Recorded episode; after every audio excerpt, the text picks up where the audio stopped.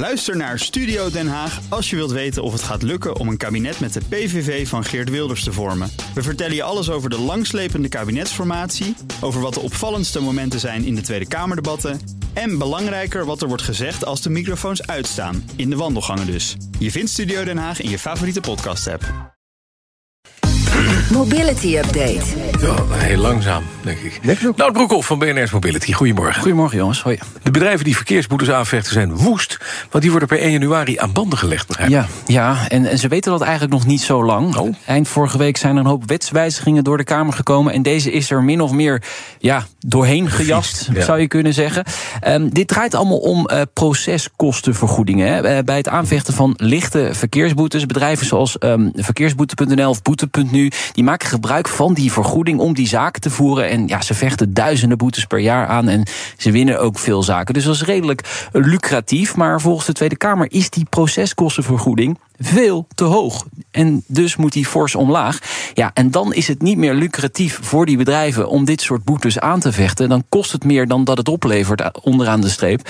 Ja, dus dit nieuws is die bedrijven hè, dat ze per 1 januari fors worden gekort, rauw op een dak eh, gevallen. Ze zijn Ja. een petitie gestart voor behoud van de toegankelijke rechtshulp bij verkeersboetes. En die petitie heeft nu al 13.500 eh ondertekeningen. Zo, dat is Ja. het. En dat zijn met name mensen, neem ik aan... die het niet eens zijn dat ze niet meer straks kunnen opstaan tegen verkeersboetes... Ja. of ook die bedrijven zelf. Nou, die bedrijven zelf Ja, natuurlijk, tuurlijk. die hebben die petitie gestart. Maar ja, weet je, het kunt het op twee manieren bekijken, Bas. Aan de ene kant kun je zeggen, ja, die bedrijven houden die rechts, dat rechtssysteem aan, de, aan, aan het werk. Hè. De- Heel veel boetes worden aangevochten. Mhm. Dat, dat kost veel tijd, het kost geld. Aan de andere kant, ja, dan moet je maar boetes, verkeersboetes uitdelen die terecht zijn en niet onterecht. Dus je moet wel die rechtshulp kunnen bieden. Zoals het nu voorgesteld is, ja, dan zeggen die bedrijven. Dan stoppen we. Dan, dan, dan wordt het te lastig Ja. om dit nog te doen. Maar- want je maar- houdt er niks aan over. Nee, maar dan? Wat doe je dan als, als klant als je niet eens bent met de verkeersboete? Nou, da- dan zou je het zelf kunnen doen. Ja, maar dat kost u. dus heel veel tijd. Ja. En dus ook geld. Eh, zeker als je zelf gewoon een 40-urige werkweek hebt. Moet ook een Eh, half, half jurist moet je dan zijn. ja, precies. Ja. En als je iemand inschakelt, bijvoorbeeld een advocaat of weet ik veel, een jurist, ja, die moet je ook weer betalen. Dus Hm. dat levert ook niet het gewenste resultaat op. Dus ja, dit, dit is eigenlijk eh, ja, de, de dood voor dit soort eh, verkeersboetes Ja. aan te vechten. En bedankt. Ja. Ander nieuws, want er is nog steeds geen oplossing voor de Eurostar... die komend jaar niet vanuit Amsterdam naar Londen kan vertrekken. Nee. Ik dacht dat er een, een quick fix zou zijn. Nee hoor. Nee, nee, nee, nee. Elke nee. week een ander verhaal. dan gaat het weer wel door, dan weer niet. Hey, er is eh, overleg met een groot aantal eh, partijen, maar dat is vastgelopen, meldt het FD. Eh, vooralsnog staan alle seinen op rood. Eh, zitten we ook een doodspoor? Dat is de grote vraag. Hey, een paar leuke. Ja, ja, leuk paar leuke. Nou, het heeft te maken met de, de, de verbouwingswerkzaamheden van Amsterdam Centraal. Eh, de bestaande Eurostar Terminal wordt dan afgebroken, waardoor de trein eh, maandenlang dus niet kan rijden. Dat weten we. Dat vinden we eh, onwenselijk. Alle partijen vinden dat eigenlijk onwenselijk. Maar een oplossing is niet 1, 2, 3 gevonden, zo blijkt. Ook niet naar eh, onafhankelijk onderzoek, Zwitsers onderzoek zelfs.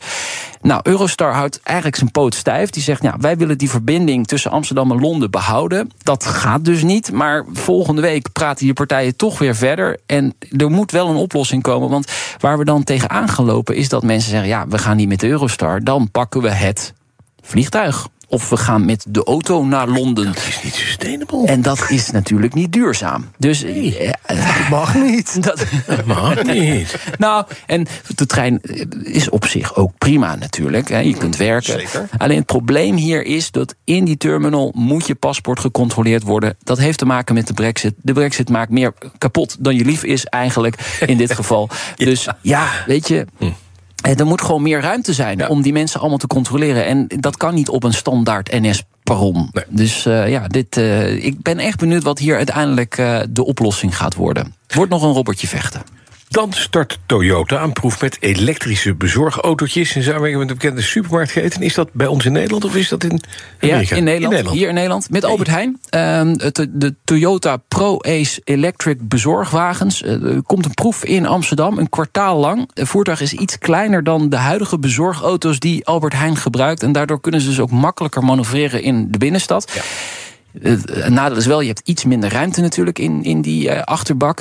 Er zijn twee accuvarianten, 50 kilowattuur en 75 kilowattuur. En er wordt dan weer niks gezegd over de actieradius. En dat is dan wel weer jammer, want daar ben ik dan wel weer benieuwd naar. Uh, die wagens gaan rondrijden hier in Amsterdam. Albert Heijn wil zo in alle grote steden volledig elektrisch gaan uh, bevoorraden. En Amsterdam is dus de eerste stad waar ze deze Toyota's gaan inzetten, die een ja, beetje kleiner zijn dan Ja. de huidige Ja, interessant. En we hoorden ook al dat Toyota een enorme batterijfabriek... die, die ze al hebben, nog een keer groter gaat maken. En dat is in Amerika. Ja. Om Ja. daar meer elektrische auto's... En Toyota gaat er volop in zetten. hè? Het begint gaan al bijna ook nieuws te worden, maar toch. Ja, weet je, dat, dat is natuurlijk Ja. iets waar ze vaak kritiek op hebben gekregen. Dat, goh, wat hebben ze lang gewacht met volledig elektrische Ja. auto's. Maar ja, ze zijn de, zowat de bedenker van de hybride in de wereld. En daar hebben ze 25, 30 jaar lang eh, goed geld mee verdiend. Dus, en, en veel CO2 mee verlaagd. Dus ja, goed, eh, ze gaan echt wel elektrisch. Dat maar ja, dat heeft tijd nodig. Ja, nou, Ja. heel mooi. Maar we gaan dus inderdaad met Albert Heijn... eh, en de kleine Toyota Pro Ace Amsterdam in. Die ga je zien hier in Amsterdam, zeker eh, een kwartaal. Ik ga gewoon zelf naar de supermarkt hoor. Mag Met dat de ook fiets, nog? hè? Ja, dat mag, ja, met Doe de fiets. Heel sustainable. Ja, heel duurzaam. Veel beter. Dankjewel. BNR Mobility Update wordt mede mogelijk gemaakt door ALD Automotive en BP Fleet Solutions. Today, tomorrow, together. Ook Diana Matroos vind je in de BNR-app. Ja, inderdaad. Je kunt live naar mij luisteren tijdens de Big Five. Ook handig in de BNR-app. Breaking nieuwsmeldingen, maar ook het allerlaatste zakelijke nieuws. En je vindt in de app alle BNR-podcasts, waaronder Wetenschap Vandaag. Download nu de gratis BNR-app en blijf scherp.